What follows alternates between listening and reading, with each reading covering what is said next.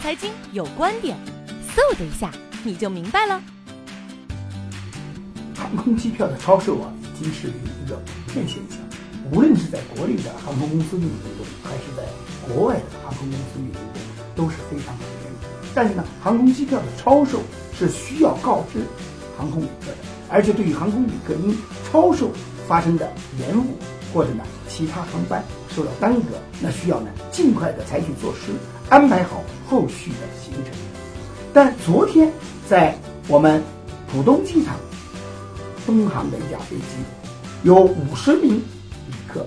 不能够登机，有人说它是超售，其实呢，这不是一般的超售。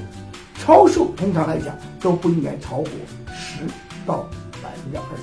这么五十名乘客都不能够登机，这是一个非正常的超售现象。究其原因，我认为一有可能是航空公司因为原来运营的宽体机可能坐两百到。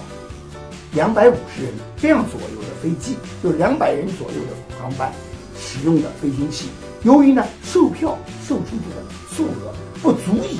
能够达到整个上座率的百分之五十，为了节省成本，航空公司把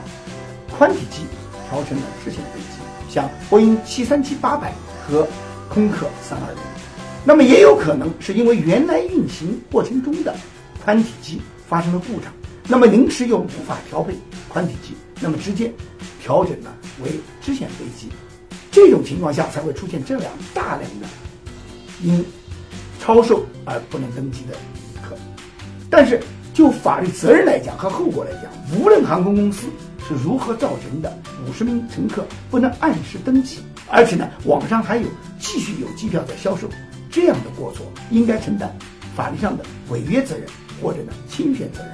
这两个责任的承担，是应应该由航空旅客持有手上已经拿到的登机牌和可能打印出来的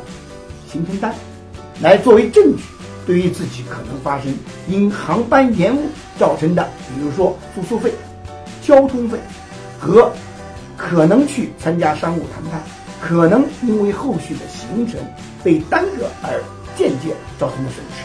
都应该。把它叠加起来予以全部赔偿。无论从哪个角度上讲，航空公司应该承担全部责任，这就是我们法律的规定。